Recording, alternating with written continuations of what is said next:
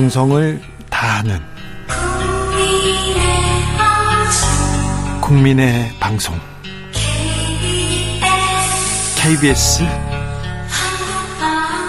주진우 라이브. 그냥 그렇다고요.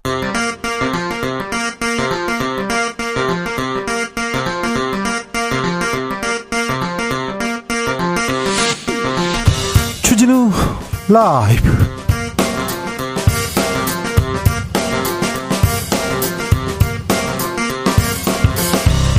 2023년 3월 22일 수요일입니다. 안녕하십니까. 주진우입니다. 시진핑 중국 국가주석과 푸틴 러시아 대통령이 러시아에서 만났습니다. 한일 정상회담에 이어서 한미 정상회담 예정되어 있는데요. 한반도 외교는 한반도 평화 시계는 어디를 가리키고 있을까요? 김준영 한동대 교수와 진단해 봅니다. 한일 정상회담 둘러싼 공방 계속됩니다. 민주당에서는 국정조사 추진하겠다. 그러더니 합동 청문회도 제안했습니다. 아, 국민의힘에서는 외교를 정쟁으로 한 이재명 방탄이다 맞서고 있는데요. 김성태 국민의힘 중앙위원회 상임의장과 이야기 나눠보겠습니다. 검찰이 대장동과 성남FC 의혹 관련해서 더불어민주당 이재명 대표를 재판에 넘겼습니다. 청년들은 이 문제 어떻게 보고 있을까요?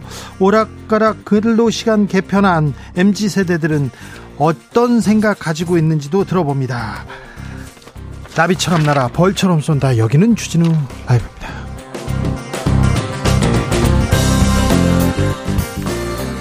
오늘도 자중자애 겸손하고 진정성 있게 여러분과 함께 하겠습니다. 오늘은 세계 물의 날입니다. 음, 전 세계 20억 명이 넘는 사람들이 오염된 물을 마시고 있다고 합니다. 2050년에는 아, 물 부족 심각해서 50억 명이 아, 물 부족에 시달린다는데 우리나라도 대표적인 물 부족 국가입니다. 아니 수도꼭지 틀면 물이 콸콸 나오는데 무슨 소리야? 아닙니다. 물이 부족해서요. 지금 남도에서는 그 전라남도, 경상남도 지역에서는 가뭄으로 피해가 크다고 하는데 음, 물 아껴 써야 되는데 그런 말 하지 않습니까? 네. 샤워 좀 조금만 해라. 이런 얘기도 하고요. 양치할 때 물 틀어놓지 마라. 이런 얘기도 했던 것 같은데, 아, 자, 물 절약을 위해서 우리가 나서야 할 텐데, 이거 물이 근데 흔하니까 아껴 써야 된다는 이런 생각을 못 하거든요. 아, 참 풍요로운데 부족하다. 이거 어찌해야 될까요? 물 절약에 대해서 어떻게 물 깨끗하게 쓰는 방, 환경 오염 막는 방법에 대해서도 조금 생각해 보자고요. 여러분만의 물 절약 그리고 환경 환경 오염을 막는 방법 알려 주십시오. 샵 9730 짧은 문자 50원, 긴 문자는 100원이고요. 콩으로 보내시면 무료입니다. 주진우 라이브 시작하겠습니다.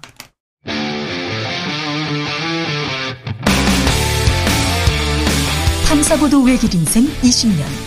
주 기자가 제일 싫어하는 것은?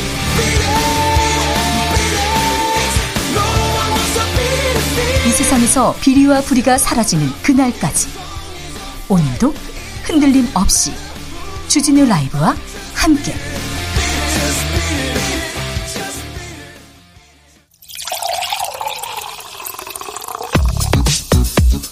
진짜 중요한 뉴스만 쭉 뽑아냈습니다. 주스. 정상근 기자 어서 오세요. 안녕하십니까. 검찰이 이재명 민주당 대표 불구속 기소했습니다. 네, 검찰이 이재명 민주당 대표를 재판에 넘겼습니다. 서울중앙지검은 이재명 대표가 성남시장으로 재직하던 시절 민간업자들에게 유리한 대장동 개발 사업 구조를 승인함으로써 결과적으로 성남 도시개발공사에 4,895억 원의 손해를 보게 했다는 배임 혐의를 적용했고요. 측근들을 통해 대장동 개발 사업과 관련된 직무상 비밀을 대장동 일당에게 흘려서 그들이 7,800억 원의 이익을 보게 했다라고 봤습니다. 또한 2013년 위례 신도시 개발 사업에서도 역시 민간 업자들에게 내부 정보를 알려줘서 부당이득 211억 원을 얻게 한 혐의도 적용됐고요. 성남 FC의 구단주로서 이 기업들이 성남 FC에 후원금을 내도록 하고 그 대가로 건축 인허가 등 편의를 제공해 결과적으로 정치적 이익을 얻었다는 제3자 뇌물 혐의도 적용했습니다. 어, 검찰은 또한 이재명 대표의 최측근인 정진상 전 대표실 정무조정실장도 대장동 관련 배임과 성남FC 사건의 공범으로 함께 재판에 넘겼습니다. 윤석열 대통령의 방일 당시 일본 정치들이 수산물 얘기를 했습니까? 멍게 이야기했습니까? 네, 멍게 얘기가 나왔다라고 일본 마이니치 신문이 보도했는데요. 네. 어, 윤석열 대통령이 지난 17일 이 방일 중 이 한일 의원 연맹의 누카가 후쿠시로 회장을 만났는데 어, 이 자리에서 누카가 회장이 어, 일본산 멍게 수입 재개를 요청했다라고 합니다. 멍게요. 네, 마이치 신문에 따르면 윤석열 대통령은 이 요청을 받고 이 지난 정부는 정면 대처를 피한 경향이 있다라면서 국제 원자력 기구 절차에 따라 시간이 걸리더라도 일본이 이해할 수 있도록 노력하겠다 이런 말을 했다고 합니다. 일본이 이해할 수 있도록 노력하겠다 이렇게 얘기했다고요? 마인 신문은 윤석열 대통령이 명확한 답변을 피한 것이라면서도 재계의 긍정적인 것처럼도 들린다 어, 이렇게 해석을 했는데요. 네. 어, 그런데 이 과정에서 이 대통령실이 현장을 촬영 중인 일본 스태프에게 동영상을 중, 중단해 달라라는 요청을 했다 이런 주장도 했습니다.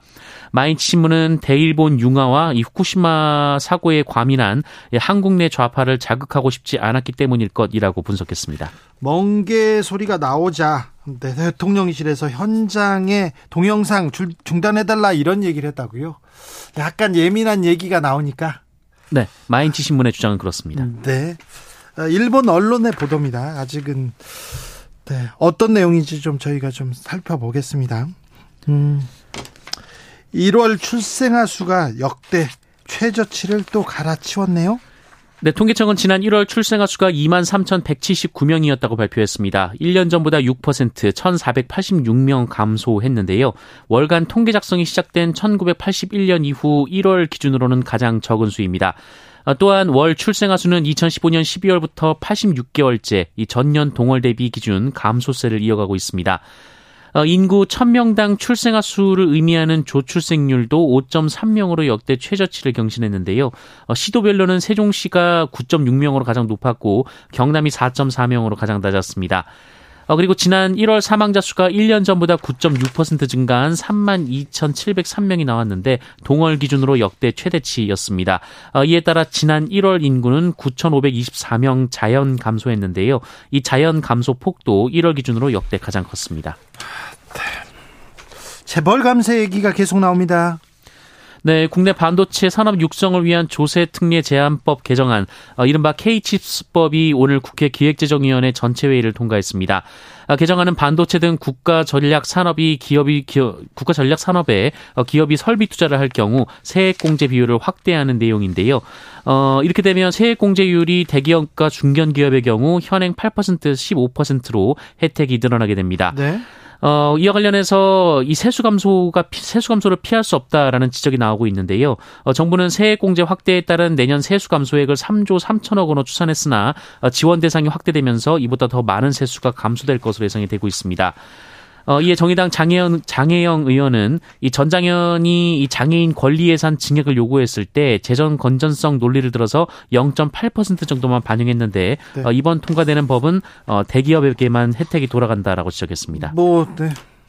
반도체를 만들 수 있는 어, 기업이 어, 삼성전자고 SK 하이닉스 정도 되지 않습니까? 그래서 거의 모든 혜택은 대기업에게만 간다. 재벌한테는 계속 감세 정책이 추진된다. 이렇게 어, 꼬집었습니다. 한상혁 방송통신위원장이 오늘 검찰에 출석했습니다. 네, 지난 2020년 종편 재승인 과정에서 TV조선에 대한 점수가 조작됐다는 의혹과 관련해 이 검찰은 오늘 한상혁 방송통신위원장을 피의자 신분으로 소환해 조사하고 있습니다. 네, 검찰은 한상혁 위원장이 측근인 이모 정책위원을 통해서 특정 인물의 재승인 심사위원을 위촉했다고 보고 있고요. 또 한상혁 위원장은 오늘 검찰에 출석하면서 재승인 심사 과정에서 어떠한 위법이나 부당한 준비를 한 적이 없고 그런 지시를 할 수 있는 상황이 아니었다라고 혐의를 부인했습니다. 어, 언론계에 미치는 영향이 아, 매우 클 것으로 보이는데 어, 검찰 수사가 어디로 향하는지도 저희가 지켜보겠습니다. 시간을 갖고 이 문제에 대해서는 자세히 좀 해부해 보겠습니다. 경찰이 이태원 참사 희생자들의 계좌를 조회했어요. 네, 최근 경찰이 이태원 참사 희생자 그리고 일부 피해자들의 은행 계좌를 들여다본 사실이 알려져 논란이 되고 있습니다. 어, 참사 희생자들은 물론이고 현장에 있었던 생존 피해자들의 금융 정보를 들여다봤다라고 어, 하고요. 얼마나요? 450명이 대상이었다고 합니다. 450명이나요? 근데 왜요? 어, 영장을 발부받았다고 하는데요. 이 사유가 예. 범죄 수사였다고 합니다. 어, 경찰이 밝힌 영, 장의 목적은 이 참사 당시 무정차 조치 무정차 조치를 하지 않은 이태원 역장에 대한 수사였다라고 하는데요. 이 참사 당일 피해자들이 이태원 역을 이용했는지 보기 위한 것이었다라고 합니다. 아, 좀 이거는 뭐 석연치 않습니다. 네, 근데 역장 때문에 이 다른 피해자들의 계좌를 들여다봤다라는 주장이 석연치 않다는 지적이 나오고 있고요. 설령 계좌를 조회했더라도 교통카드 내역만 보면 끝날 일인데 그렇죠. 경찰이 입출금 내역까지 들여다봤다라고 합니다. 어, 여기에 필요했다면 유족들이나 부상자들에게 사전에 동의를 구하는 것이 먼저였다라는 지적도 나오고 있습니다.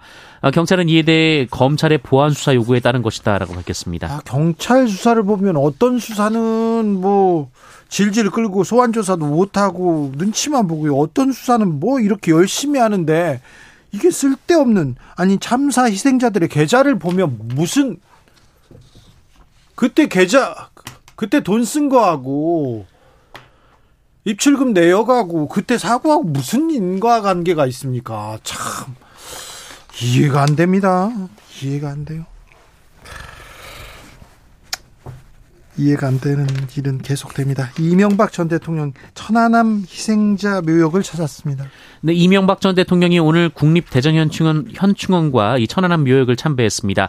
어, 지난해 12월 특별 사면 이후 첫 공식 일정이었는데요. 어, 이명박 전 대통령은 참배 후 방명록에 자유의 전선에서 헌신한 정신을 기리며 대한민국의 국가 번영과 안보를 지키기 위한 기도를 드리겠습니다라고 적었습니다. 어, 이날 참배에는 류익 전 대통령 실장과 정정길 전 대통령 실장, 이재호 전 특임 장관 등 이명박 정부 인사들이 동행했습니다. 네.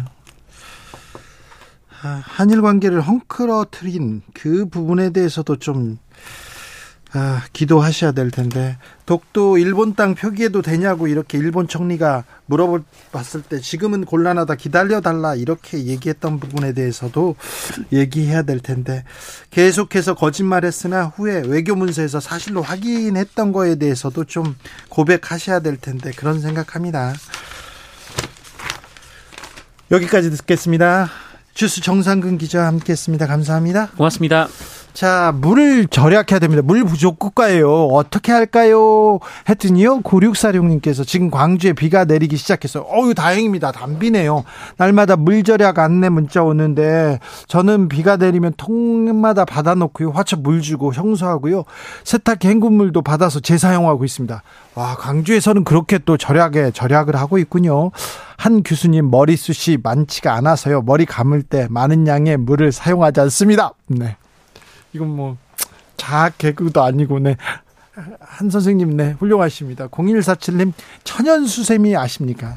샤워볼로도 주방 수세미로도 적극 활용합니다. 거품이 아주 잘 나요. 잘 썼고요. 미세 플라스틱도 안 나와서요. 환경에 도움됩니다. 얘기하셨고요.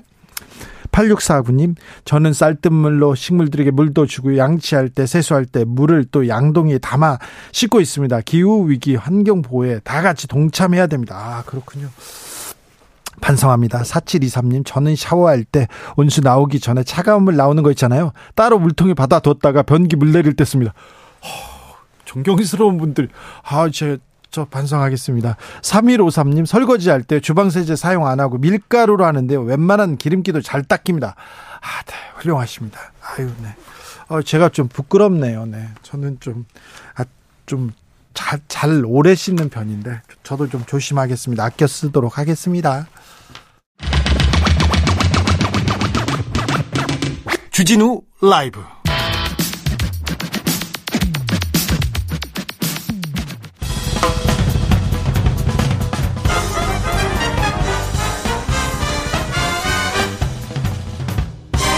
훅 인터뷰 모두를 위한 모두를 향한 모두의 궁금증 훅 인터뷰 시진핑 중국 국가주석 러시아 방문해서 푸틴 대통령 만났습니다. 반미 공동 성명을 냈다는데요. 사실상 어, 한일 정상회담 다음은 한미 정상회담이 있습니다. 아, 우리 외교 잘 가고 있는지 방향은 맞는지 걱정하는 사람들 많은데요. 두루 물어보겠습니다. 김준영 전 국립외교원장 한동대 교수 연결했습니다. 안녕하세요. 네, 안녕하십니까. 네. 교수님. 예. 네. 아, 한일 정상회담 먼저 물어봐야 되겠어요. 외교적으로 네. 볼때 전문가가 네. 볼때 한일 정상회담은 외교적으로는 어땠습니까? 저는 40년 공부를 했고요. 네. 2년 동안 국립위원장을 했는데 이런 협상은 본 적이 없습니다. 이런 결과는 저는 본 적이 없어요. 아, 왜냐하면 제가 여러 번 이런 비유를 하는데요. 네. 이 외교는 40, 51대 49의 예술이다. 저는 전적으로 동감합니다. 네.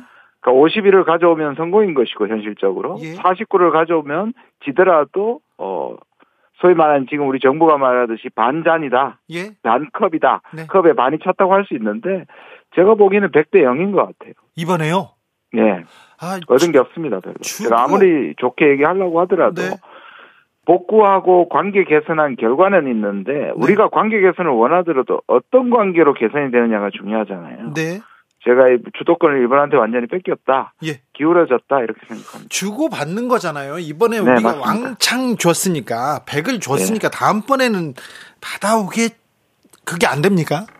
그러니까 지금 똑같은 말을 했었습니다. 네. 문재인 정부 때 왜 대북한의 선의에만 기대는 외교를 하냐 네. 얘기했잖아요. 네. 그 지금도 일본에서 왜 일본의 선의에만 기대는 외교를 합니까? 근데 일본은 일본의 선의를 기대할 수 없는 상황에서 선의를 기대합니다. 왜냐하면 일본은 한 번도 제대로 사과를 하지 않고 강제동원의 강제성을 부인하고 있는데 우리가 이렇게 한다고 해서 그것이 압박이 돼가지고 일본이 우리가 원하는 호응 조치를 한다는 자체 이 처음에 방정식 자체가 잘못 만든 겁니다. 그렇습니다. 지금 우리가 보고 있지 않습니까? 네. 일본에 아무 조치도 하지 않습니다. 아니 북한에 뭐 선 다 퍼주었다 그게 선의로만 한 게 아니라 그때는 미사일도 안 쓰고요 군사 위기도 어, 긴장 위, 긴장이 고조되고 그러지도 않았던 것 같은데. 그렇죠. 그, 그 사실도 사실 틀린 틀린 말인데요. 근데 지금은 그걸 100번 양보하더라도 북한에 대한 그 정책을 하면서 지금 여기는 그렇게 하고 있는 부분을 지적한 겁니다.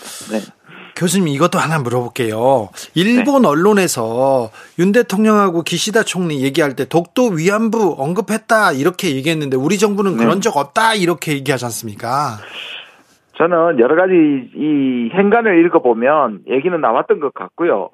그런데 어, 그거를 논의하지 않았다잖아요. 그러면 논의하지 않았다는 것은 대꾸하지 않았다는 말을 그렇게 하는 것 같습니다. 아, 그래요? 그렇게 읽을까요? 그런데 문제는 뭐냐면 그 네. 사실 여부를 떠나가지고 네. 이게 시작이에요. 예. 그러니까 일본은 이 문제를 향후에 이번에는 좋은 게 좋으니까 그것을 비공개로 하더라도 향후에 이런 일본의 이런 부분에 대한 공세가 저는 계속 나올 것이라고 보는 게더 더 문제죠. 일본의 공세가 더 나올 것이다. 더, 더 나올 계속, 것이다. 계속 더 현실화 될 것이라고 얘기 생각합니다. 김, 김준영 교수님 매우 점잖으신 분인데 100대 0입니까? 그 점수를 조금 더 더 줄수 줄수 아, 있는 그 부분이 없습니까? 수출 규제 하나인데요. 뭐 절박한 건 아니지만 그래도 한일 관계에서 그 뭐 경제 관계가 풀린 것 주면 한 99대 1 정도 되겠네요. 알겠습니다. 네. 1점은 나오네. 네. 어, 시진핑 중국 국가주석 어, 러시아 방문했습니다. 방문하자마자 푸틴과 오랫동안 4시간 반 동안 회담했다는데요. 네. 음, 뭐 중국과 러시아는 가까운데 이 우크라이나 전쟁도 있고 그런데 이번에 그 시주석의 러시아 방문 어떻게 봐야 됩니까? 이게 이제 사실은 중러는 서로 옛날부터 중러 중소 분쟁도 있었고요. 네. 긴 국경을 맞대고 있기 때문에 서로를 껄끄러 껄끄러워합니다. 그렇죠. 그러니까 이 서로 이렇게 동맹이나 안보 연대로 묶일 수 없는 성질이거든요. 근데 왜 이렇게 연대가 될까? 그건 미국이죠. 네. 미국이 적대시하고 이 둘을 지목해서 지난 지난번 나토에서도 어, 러시아에 대해서는 도전자다 국제 질서에 그리고 어, 중국에 대해서는 직접적 위협이다. 적이란 말만 안 썼지 사실 적대 세력으로 분류를 했잖아요. 네. 그러니까 이 두 국가의 연대는 미국의 압박이 만들어낸 작품이다. 이렇게 보이는 거죠. 어, 그런데 그 시진핑 주석이 전쟁은 끝내자 이런 얘기 네. 하지 않을까요? 이런 좀 실행 방안 나오지 않을까요? 저는 그 나온다고 봅니다. 아, 그리고 네? 보시면 보시면 러시아는 처음부터 전쟁하기 전부터 회담을 하자고 했고 예. 지금 러시아는 원하는 게 동우크라이나이지 않습니까? 예, 크림반도 부분. 그렇죠. 예. 우크라이나는 전체 수복을 원하는 것이고, 예. 그 어떤 의미에서 물론 이거는 러시아의 침략을 정당할 수 없지만 만약에 협상으로 들어간다면 러시아가 원하는 게 더 작게 보입니다. 아 그래요? 그렇죠. 왜냐하면 우크라이나가 원하는 건 지금 러시아가 완전히 물러나야 되니까 러시아가 어 그렇게 물러나지는 않을 거 아닙니까? 네. 그러면 그렇다면 이것이 서방이나 우크라이나 받아들일 수 없지 않습니까? 네. 그러면 중국이 이 부분을 가지고 협상의 중재자가 되겠지만 이 네. 협상이 타결될 가능성은 많지 않죠. 아 그래요? 그러는데 대신에 이게 이제 우리 한국에도 그렇지 않습니까? 우리는 분단되는 걸 계속 저항하다가 사실 3년 1개월 2일간 전쟁을 했습니다. 예. 그 나중에 소모전이 되고 동부전선 서부전에서 한 땅이라도 더 하기 위해서 많은 젊은이들이 죽어갔거든요. 예. 그럼 지금 양상이 우리 한국 모델처럼 우크라이나도 모두가 지칠 때까지 소모전으로 계속 갈 가능성이 꽤 있어 보입니다. 아, 네. 그러니까 한쪽에서는 협상을 하고 네. 한쪽에서는 계속 전쟁을 하는 거죠. 네. 휴전 얘기가 나오고 2년 3년을 계속했던 아, 그런 과거도 있는데요. 이, 예. 그, 이 전쟁도 이렇게 지리하게. 실제로, 네. 예, 실제로 지금 한국형 모델을 얘기하는 사람들이 있어요. 그리고 이게 나중에 강대국들의 이해관계가 어떻게 되냐 하면. 네. 이거를 러시아가 다 가지거나 우크라이나가 다 가지게 되면 이게 다시 나토국 나토 지역과 러시아가 다시 국경을 맞대잖아요. 네. 어느 쪽이든. 예. 그래서 한국처럼 마치 그때 소련과 일본, 미국 사이에서 한반도가 억울하게 완충지대가 됐잖아요. 네. 그러니까 러시아, 우크라이나가 그런 방식으로 해결될 가능성이, 그러니까 강대국의 입맛에 맞고 우크라이나에게는 분단이 될 수 있는 그 가능성도 생각해 봐야 됩니다. 그런데요, 저기 기시다 일본 총리는 우크라이나에 왜 갔습니까? 그러니까 지금 기시다는 나름대로 이쪽에서 같이 그렇지 않습니까? 한미를 묶는 것도 우리 대통령도 얘기하는 게 같이 자유 연대 뭐 이런 거지 않습니까? 예. 그러니까 적어도 그런 부분에 있어 서방과 일, 미국, 일본은 같이 간다. G7에서도 그랬고 나토도 우리 우리도 갔지만 일본도 가서 적어도 이 자유진영에서의 일본의 지분이라 그럴까요? 그런 역할을 강조하는 이미지 강조도 있는 것 같습니다. 네. 음, 일본의 요청으로 한국, 한국을 G7 회의에 초청했다는데, 네. 아, 이 부분은 어떻게 봐야 됩니까? 이게 초청과 네. 가입은 네. 좀 다르거든요. 예. 이 문제가 계속 나온 게 뭐냐면, 아, 2년 전이죠. 문재인 대통령이 영국에 갔을 때입니다. 예, G7 때 갔죠. 그, 그렇죠. 그 두 번 이제 초청받아서 이제 무슨 얘기가 나왔냐면 한국도 G8이나 또는 네. 여러 가지 여러 다른 국가를 해서 G9이나 G10으로 가자는 게 에, 서방의 대부분의 국가들이 찬성했습니다. 일본이 반대했다면서요, 그때는? 제일 반대한 게 일본입니다. 그렇죠. 그렇죠. 일본이 우리 잘 되는 꼴을 안 보려고 그래요. 아, 그렇기도 하고, 일본은 아시아에서 유일하게 자기들이 지분을 갖고 싶어 하는 거죠. 우리가 나누고 싶어 하지 않습니다. 아, 그렇군요. 그런데 이번에는 왜 그랬냐? 저는 이게 꼭, 네. 일본은 여전히 저는 우리의 정식 가입을 원하지 않는다고 생각합니다. 예. 근데 미국이 한국이 저렇게 했고 이제 사실 G7도 대중 대러 전선으로 변질하는 측면이 있거든요. 예. 그러니까 중국과 러시아에 대항하는 하나의 네트워크가 되는데 한국도 필요하다. 네. 초청 정도는 합의할 수 있는 거다. 네. 저는 결국 진영 갖추기의 일환으로 한국을 초청했다 이렇게 보고요. 네. 저는 정식 가입으로는 반대할 거라고 봅니다. 네. 아 그래요. 음. 자, 그럼 또 한국 문제 다시 물어보겠는데 시진핑 주석과 푸틴 대통령이 만나서 북한 네. 문제도 네. 얘기했습니까? 했죠. 이게 이제 뭐 막 마치 동 같은 주에 일은 나왔으니까 한일이 묶이니 우리도 묶인다. 한미일에 대해서 북중러다 이런 식의 대응은 아니고요. 네. 그러니까 전반적으로 미국이 지금 국제 질서를 흔들고 있다는 데 공감하지 않습니까? 네. 그러니까 미국이 자꾸 진영을 나누고 갈등 상황을 조장하는 것을 그만두라. 그래서 일종의 반미 연대를 표방한 거 아닙니까? 예. 그렇다면 여기에 이제 북한 문제는 어떻게 할 것이냐? 예. 북한이 도발을 하고 한반도의 위기 상황이 되는 것은 미국이 군사적으로 계속 북한을 압박했기 때문이다. 이 얘기로 나오는 거거든요. 아, 그래요? 그러니까 이게 문제가 왜 문제냐 하면요. 네? 미러와 미중 관계가 좋았을 때는 북한에 대해서 제재를 같이 찬성했고 북한이 도발할 때마다 하지 말라고 했죠. 중국하고 하지 말라고 할 뿐만 아니라 예? 안보리에서 예? 제재 결의안을 계속 올려왔습니다. 예, 예. 그런데 지금은 미러 관계, 미중 관계가 나쁘다 보니까 예. 오히려 북한 문제 협력을 안 하는 거예요. 예. 이거는 이거는 무슨냐면 북한의 도발을 오히려 용인하게 되고 예. 북한은 거꾸로 뒷배가 된 중국과 러시아를 믿고 더 대담해지는 겁니다. 그러니까요. 북한이 도발하기에는 최적의 조건이 돼가고 있다. 이렇게도 볼 수 있어요. 그렇습니다. 맞습니다. 그래서 미국 내부에서도 사실상 북한과 대화를 직접 하지 않고 이런 방식으로 계속 가면 이게 북중러가 연대하는 걸 만들어주고 한반도는 더 위기로 갈 수밖에 없다. 이거를 얘기하는 분들이 있는데 저는 동의합니다. 네. 아, 그런데 시진핑 주석과 푸틴 대통령 얘기를 보면 한반도 문제 대화를 해야 된다. 대화로 나가야 된다. 지금 미국과 북한의 그 무력 대결 이거 안 된다. 이런 얘기예요. 예, 그, 그 부분은 우리가 동의하는 부분이잖아요. 예, 그렇죠.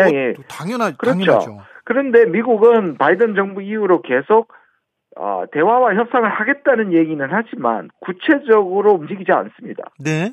왜냐하면 지금은 적당한 북한의 도발이 미국의 전체 그림을 그리는 한미일 나토 연결시키는 게요. 네. 그게 빌미가 되잖아요. 아, 북한의 도발이 미국한테도 네. 그렇고 일본한테도 도움이 되지 않습니까? 그렇고, 예, 도움이 되는 거죠. 왜냐하면 일본이 이제 반격 능력 지난번에 그죠? 예. 선제 타격도 만들고. 그죠. 또 그다음에 이제 일본이 2027 4년밖에 안 남았습니다. 군사비를 두 배로 이제 본격적으로 군사로 가거든요. 이런 네. 것들이 북한이 빌미를 제공하죠. 예. 그러니까 그런 것들이 어, 미국한테는 어느 정도 필요하니까 이 여기에서 적극적으로 북한을 설득시키는 노력을 안 하는 거죠.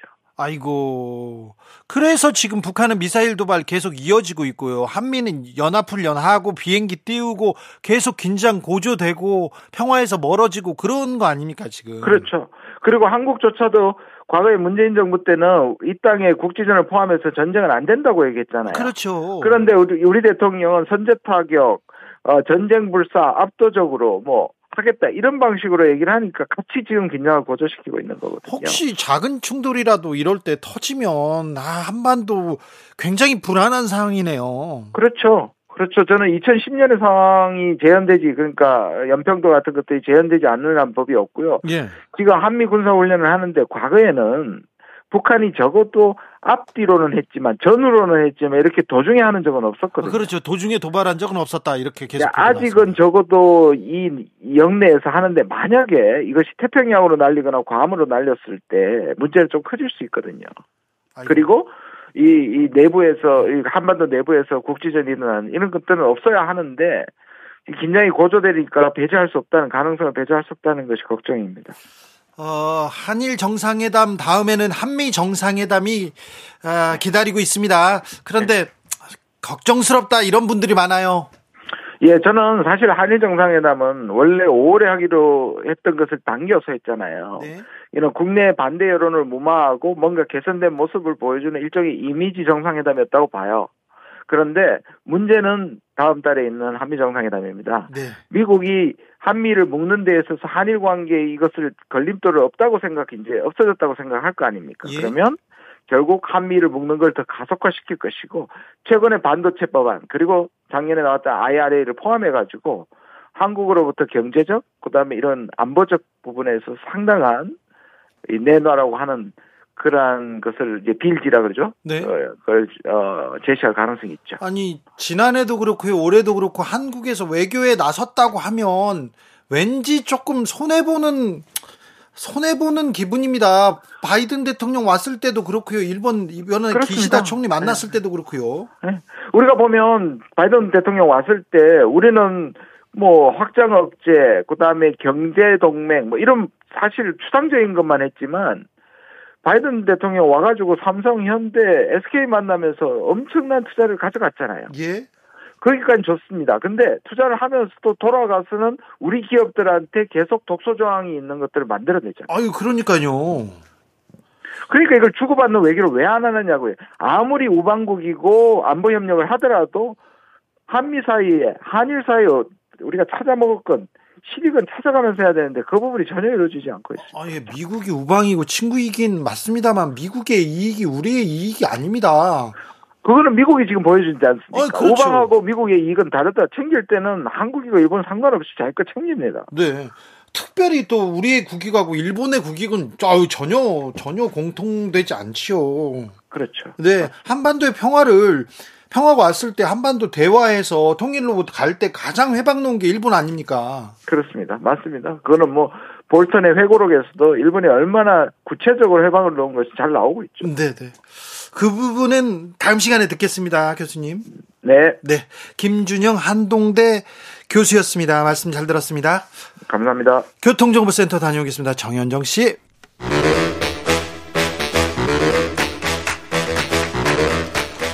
이것이 혁신이다. 여야를 내려놓고 관섭을 떼버리고 혁신을 외쳐봅시다. 다시 만난 정치 공동 혁신구역.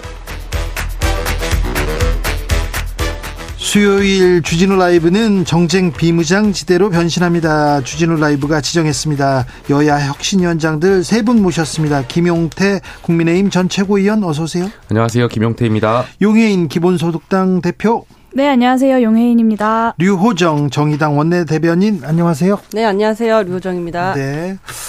어, 정상회담 얘기 먼저 물어볼까요? 한일 정상회담 끝났습니다. 그리고 어제 대통령이 직접 나와서 국민들에게 이렇게 어, 설명하는 자리를 가졌어요. 어떻게 보셨습니까?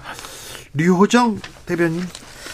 어, 보통 이제 과거사를 매듭 짓는다라고 표현을 하잖아요. 그리고 그 매듭 짓는다는 게 정말 이제 묻고 끝나는 게 아니라 그 사이에 꼬인 실타리까지도 풀고, 어, 운동화 이렇게 끈 매듯이 딱 매듭 짓는다라는 느낌을 이제 저희가 느낌으로 받아들이는데, 꼬인 거 그대로 두고 묶어버리신 것 같아요. 아, 그래서, 그래요? 네. 그래서 많은 분들이 지금 혼란을 느끼고 있고 또 화도 나시는 거고요.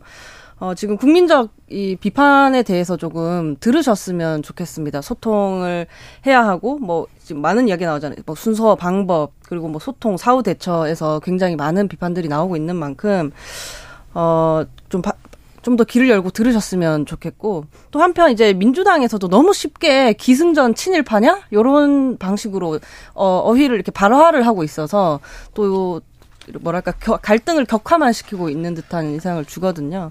이런 점에서도 조금 주의를 해주셨으면 좋겠다는 생각입니다. 용해인 대표? 근데 국민들이 부끄러움은 왜 우리의 몫인가라는 질문을 저는 하고 계시다고 생각하고요. 예? 이 국가 간은 정상 국가 정상 간의 외교 행위의 모든 걸 다 공개해야 될 필요는 물론 없죠. 근데 이렇게 독도나 위안부 이면 논의나 합의처럼 이 대일 외교 행위 자체의 핵심과 직결된 문제, 여기에 대한 국민들의 분노 이런 것들을 좀 직시한다면 전 정부가 그 의사결정 과정을 어느 정도 좀 성실하게 국민들께 해명해야 되고 설명해야 되는, 되는 책임이 있다고 생각합니다. 오늘 주호영 원대가 그 기억에 없다 정도의 워딩을 좀 했어요. 근데 이게 사실은 거짓말하는 사람이 사실을 말하기는 좀 그럴 때 쓰는 전형적인 이제 정치인의 어법인데 이 일본 언론 말 다르고 의원들 말 다르고 대통령 말 다르고 도대체 국민들이 대통령 말씀처럼 일본 앞에 당당한 국민일 수 있을지 말지가 그 대화에 달려 있는 거지 않습니까? 저는 여기에 대해서 제대로 해명 못하면 국회가 강대성 있는 방안도 동원하는 것을 좀 검토해 봐야 된다고 봅니다. 김용태 최고. 대통령께서 한일 정상회담을 통해서 이제 어려운 부분을 이제 풀어 나가려고 하셨던 거잖아요. 거기에 대해서 국민들께서도 이해는 하고 계실 텐데, 저는 어제 발언에서 일단 그 피해자분들에 대해서 좀 언급을 해 주셨으면 생각했는데 그 부분이 좀 아쉬운 것 같습니다. 왜냐하면 그분들의 희생 때문에 기, 그분들의 희생으로 사실 대한민국이 어떻게 보면 선진국의 반열에 오를 수 있었던 거고 어떻게 보면 그분들의 어, 징용 배상 문제로 지금 한일 정상회담이 이어진 건데 이분들에 대한 어떤 국민적 자존심을 세울 수 있는 그런 발언들을 먼저 해주셨으면 더 좋지 않았을까 하는 생각을 해봅니다. 이미 수십 차례 일본이 사과했다. 이 부분에 대해서 는 어떻게 보세요? 어, 뭐 그렇게 말한 대통령실 핵심 관계자는 정말 정무 감각이 없는 거라고 생각하고요. 대통령도 그렇게. 그래서 좀 그런 부분은 아쉽죠. 그래서 국민의 이런 감수성이라든지 정서를 좀 고민해 주셨으면 좋겠다 말씀드리고 네. 싶습니다. 그 주호영 원내대표가 크게 보면 일본이 사과한 거다라고 이야기했잖아요. 크게 봐야 됩니까? 크게 봐 보면 그렇다는 말은 그냥 보면 아니라는 말이거든요. 그러니까 아니 크게. 보는 건 또 뭐예요? 어. 그건 알 수 없죠. 알 수 없는데 크게 보면 모르겠지만 일단 그냥 보면 아니라는 건 조영 원내대표도 인정을 좀 하신 것 같다. 아, 네. 그리고 이제 우리나라 국민들과 피해자들이 임진왜란까지 거슬러 올라가서 사과하라는 게 아니잖아요. 지금도 엄연히 생존해 계시는 피해자분들과 유가족분들이 계시고 그런 문제에 대해서 사과하라는 건데 이렇게 정부 여당이 크게 보면 뭐 사과한 거다라고 눈 가리고 아웅할 일은 아니라고 봅니다. 국민이 분노하고 있는데 그 구려개교다 이렇게 좀 굴욕적이다 비판하고 있는데 비판하면 반일이다 비판하면 정치 공세다 이렇게 보는 건 아닌지 아, 정부의 인식에 대해서 좀 한번 더 생각해 보게 됩니다. 아, 검찰이 오늘 이재만, 이재명 민주당 대표 불구속 기소했습니다. 이 내용은 어떻게 보십니까? 류호정? 뭐, 이제 또 계속해서 정치가 뭐 정쟁의 장으로 흘러가는구나. 이대로 총선까지 가겠구나 하는 씁쓸함도 이제는 들어요. 너무 오래된 국면이어서. 네. 뭐 이제 저는 이제는 좀 대, 이재명 대표께서 시시비비를 이제 법정에서 가리고 좀 더 속도를 내주셨으면 좋겠다 하는 생각마저도 듭니다. 이재명 네. 대표가 속도를 낼 수 있는 일은 아니잖아요. 사실 뭐 마음대로 되는 일은 아니지만 본인이 네. 그런 의사를 좀 밝혀주셨으면 좋겠습니다. 아, 네. 네. 김영태 최고요. 뭐, 콩 심은 데 콩나무 파 심은 데 판 난 결과라고 생각되고요. 물론 이제 수사 기소가 됐고 이제 법원의 판결을 좀 기다려 봐야겠습니다만 야당에서는 여기에 대해서 여당이 지지를 올리려고 검찰을 통해 가지고 뭐 한다 이렇게 말씀하시는데 전혀 그렇지 않고요. 이재명 대표 기소된다고 해서 여당 지지율 오른다고 생각하지도 않고요. 야당이 오히려 그렇게 생각하는 것 자체가 좀 글쎄 전 동의할 수 없습니다. 용해 네. 콩 심은데 팥 키우려다가 실패한 게 428억이 빠진 거라고 저는 생각하고요. 428억 빠졌고 성남 FC와 대장동 배임 문제는 사실 법리적으로 다퉈 볼 소지가 굉장히 많은, 그러니까 논란이 굉장히 많을 수밖에 없는 내용입니다. 그리고 사실 대법원까지 가는 법정 싸움은 굉장히 길고 지난하잖아요. 기본적으로 최소 2년 이상 걸릴 텐데 법정 싸움은 길고 이미 이재명 대표에 대한 낙인은 찍어졌고 저는 윤석열 정부가 검찰을 동원한 꽃놀이패를 쥐고 어, 있다라는 생각이 듭니다. 전반적으로 이 대, 정치적 대립을 만들기 위한 정치 행위만 대통령실이 하고 있다라고 비판할 수밖에 없는데요. 노조와 싸우고 야당과 싸우고 이제는 구려개고를 비판하는 국민들한테 반일 아, 낙인을 찍어서 국민들과 싸우고 있는 윤석열 정부를 보면서 도무지 이 싸움만 계속해서 하고 있는 이 대통령실의 국민들이 이제는 피곤함을 느끼지 않을까 싶습니다. 아니 근데 다시 꼬리에 꼬리를 무는 것 같아서 확실하게 짚고 넘어가야 될 것은 자꾸 야당이 검찰 탄압이다 이렇게 프레임을 씌우는데 이 사안의 대부분의 핵심 의혹들은 문재인 정권에서 이미 다 불거진 내용들이라는 거 좀 한번 상기하셨으면 좋겠습니다. 민주당은 어떻게 돌파해야 될까요? 그리고 민주당 내에서 벌어지고 있는 거 있는 부분을 청년들은 어떻게 보고 있을까요? 용혜인 의원? 네, 저는 뭐 민주당 내부의 일에 제가 다른 정당의 의원으로서 왈가왈부 하는 것이 뭐 적절한가라는 생각은 좀 들긴 하는데요. 저는 뭐 이 사안을 보는 그러니까 검찰의 기소 자체와 어, 그 내용에 대한 내부적인 합의, 그러니까 전, 전반적인 당의 총의를 모아갈 수 있느냐가 저는 관건이라고 봅니다. 사실 홍익표 의원이 어, 민주당이 소위 이재명 리스크를 핑계로 도리어 안주하고 있다라는 평가를 했는데 저는 되게 뼈아픈 평가이지 않을까 내부적으로 라고 네. 이제 추측을 하는 게. 네. 좀 이렇게 법적 책임이 분명해지지도 않았는데 총선 두려움 때문에 이 이야기만 계속해서 하고 있고 붙들고 있는 게 과연 도움이 될까라는 의문과 함께 오히려 야당답게 좀 민생 개혁을 꿋꿋이 밀어붙이지 못했던 모습이 지금 민주당의 내부적 혼란을 만든 게 아닌가라는 생각이 들고요. 리더십 하나 바꾼다고 민주당이 다시 개혁 민생 개혁의 드라이브를 걸 수 있을 거라고 저는 생각하지 않습니다. 저는 오히려 민생 개혁에 대한 드라이브를 어떻게 걸 것인지 민주당 의원님들이 답하셔야 되는 시기라고 생각합니다. 류호정은 저는 이 일련의 과정들을 보면 그저 이제 양당제의 폐해인가 이것이라는 생각밖에 안 들거든요, 이제는. 사실 뭐 요즘 뭐 69시간제도 논란이고 여러 또 뭐 민생 현안이 있고 서로가 우리가 일하는 정당이라고 이야기하고 있지만 사실 정치 일면에는 계속해서 이 뭐랄까 서로 가, 각 당의 악재를 활용하는 갈등을 뭐 모아내기보다는 뭐 계속 활용해서 총선까지 뭐 갈 생각인 어떤 정치꾼들의 생각만 읽힐 뿐이니까 제발 네, 이런 피로감을 시민들에게 이제 그만 좀 줬으면 좋겠다. 네. 네. 민주당에서는 우리한테는 네. 윤석열과 김건희가 있다 이렇게 주장하고 있고요. 어, 국민의힘에서는 이재명 리스크가 있다 이렇게 이렇게 주장하고 있는데 그 상황이 계속되고 있는 것 같아서 좀 양당이 어떻게 보면 사실 양당 말씀하셨는데 적대적 공생 관계를 하고 있다고 생각해요. 말씀하신 대로 상대 비방이나 이런 잘못된 허점을 가지고 하는 건데 역설적이게 만약에 저희가 국민의힘이 이번 전당대회에서 혁신적인 모습을 보여줬다라면 네. 저는 이 당원 80조 민주당의 당원 80조 가지고 지금 공방 중인데 아마 민주당도 여기에 대해서 당 대표에 대해서 강하게 더 세게 목소리가 나왔을 거라고 생각해요. 네. 근데 이게 양당이 약간 서로 같이 못하게 경쟁을 하고 있는 것 같아가지고 네. 안타깝습니다. 아, 정치 관련 속보를 말씀드리겠습니다. 국회 정개특위에서 선거제도 개편안을 의결했는데요. 아, 국회의원 정 국회의원 300명 현행 유지하기로 했습니다. 아, 선거제도 결의안 몇 가지를 의결했는데 아무튼 가장 중요한 부분은 의원 300명 유지하기로 했다는 거 합니다. 청년들에게 묻고 싶었어요. 주 69시간 이 개편안 청년들은 어떻게 보고 있습니까? 국민의힘과 정부 여당에서는 청년들은 일 더 많이 하고 싶다. 어, 정년도 늦, 정년도 필요 없다. 우리는 일만 하면 된다. 우리는 일하는 일하는 기계가 되고 싶다. 그런 얘기는 안 했을 거 아니에요. 어떻게 보고 있습니까? 김용태 최고? 아, 당연히 젊은 세대나 뭐 기성 세대나 누가 더 많이 일하고 싶겠어요? 저는 젊었을 때 일을 음. 하나도 안 하고 싶었어요. 계속 놀고 싶었어요. 조금 일하고 많이 돈을 벌고 싶겠죠. 아, 다 그, 인간의 이기심과 이 당연히 그게 기본적 욕구 아니겠습니까? 예? 근데 이게 자꾸 당정일체를 외치다 보니까 네. 대통령실에서 먼저 이제 69시간제가 나왔고 당이 여길 따라가는 모습을 보이려다 하다 보니까 이제 계속 MG를 팔면서 MG는 더 좋아할 거다 이렇게 말씀하시는데 전혀 그렇지 않고요. 사실 젊은 세대가 원하는 건 놀 때 놀고 일할 때 일하고 이 유연성이거든요. 네. 근데 이 부분에 대해서 좀 더 정부라든지 어, 노동부에서 좀 더 이렇게 유연한 그러니까 연가라든지 이런 것을 더 잘 쓸 수 있을지 그러니까 그런 것을 더 살폈어야 되지 않나 생각합니다. 자, 용의 인원? 네, 이제 MG, MG 자꾸 이야기 하시는데, 그러면서 윤석열 대통령께서 스스로 좀 윤버지 이런 표현을 좀 쓰시는 것 같더라고요. 근데 MZ 세대의 아버지를 좀 자청하고 싶으신 것 같은데, 자식 보고 죽기 전까지 일해서 돈 벌어오라고 시키는 아버지를 누가 좋아하겠습니까? 저라면 집 나가고 싶을 것 같고, 이미 지금 나갔을 것 같습니다.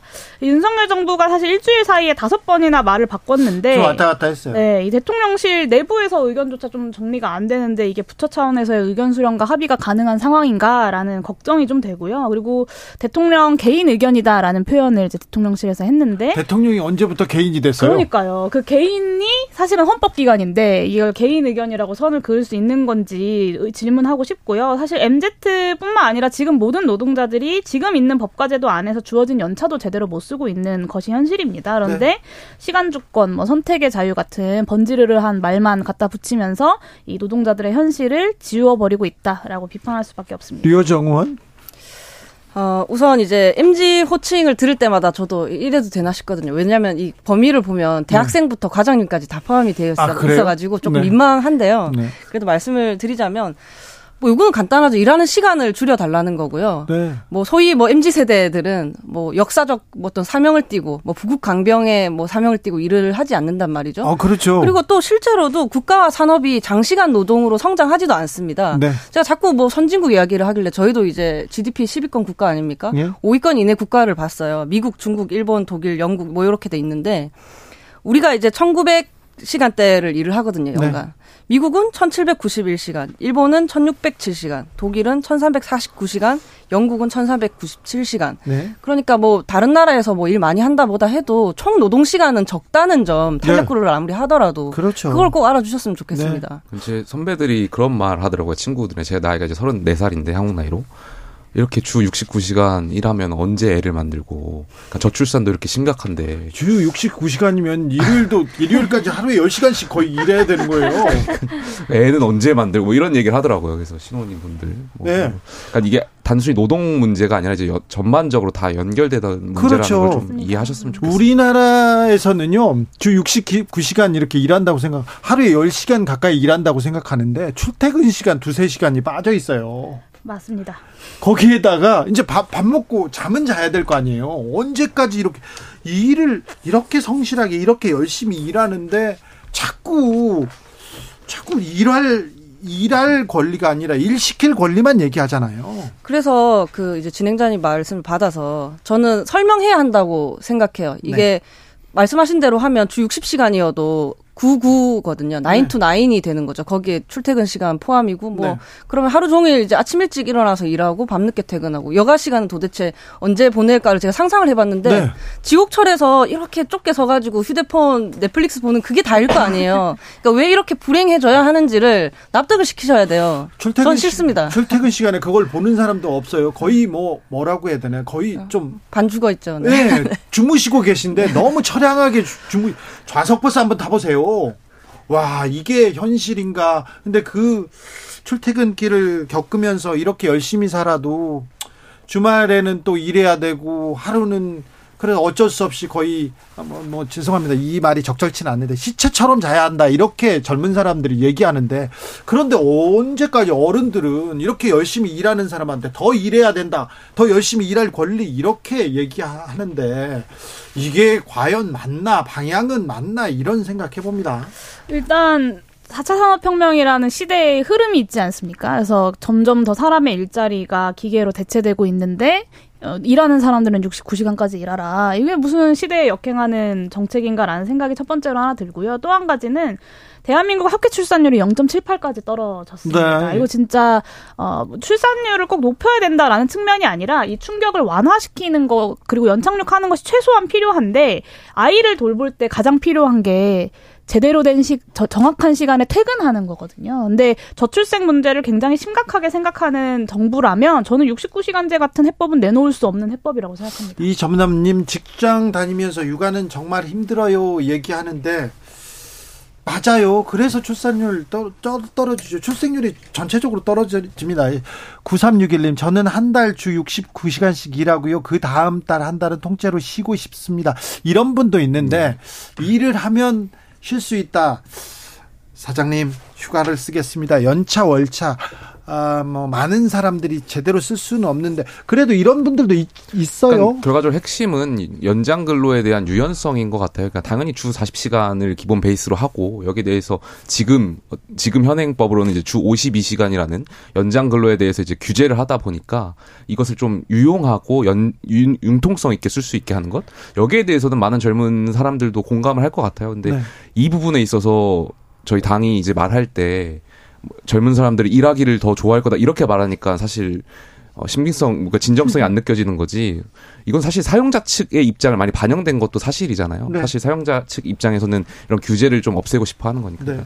그런 거좀 아쉽죠. 제가 그 초년병 시절에 굉장히 민주적이고 굉장히 그 의견을 잘 듣는 그런 회사에 다녔어요. 그런데 휴가를 쓴다니까 반항한다고 생각하는 거예요. 야, 네가 가면 다른 사람들이 더 힘든데 얘기하는 거예요. 아니 이게 당 정당한 나의 권리인데 왜 이걸 못 쓰게 하면서 무슨 회사 내 권리 얘기하고 인권을 얘기하냐? 그 얘기를 했더니 아, 이놈 반항하네, 이렇게 얘기하더라고요. 근데 저처럼 이렇게 휴가 쓰겠다고 이렇게 얘기하기가 쉽지 않거든요.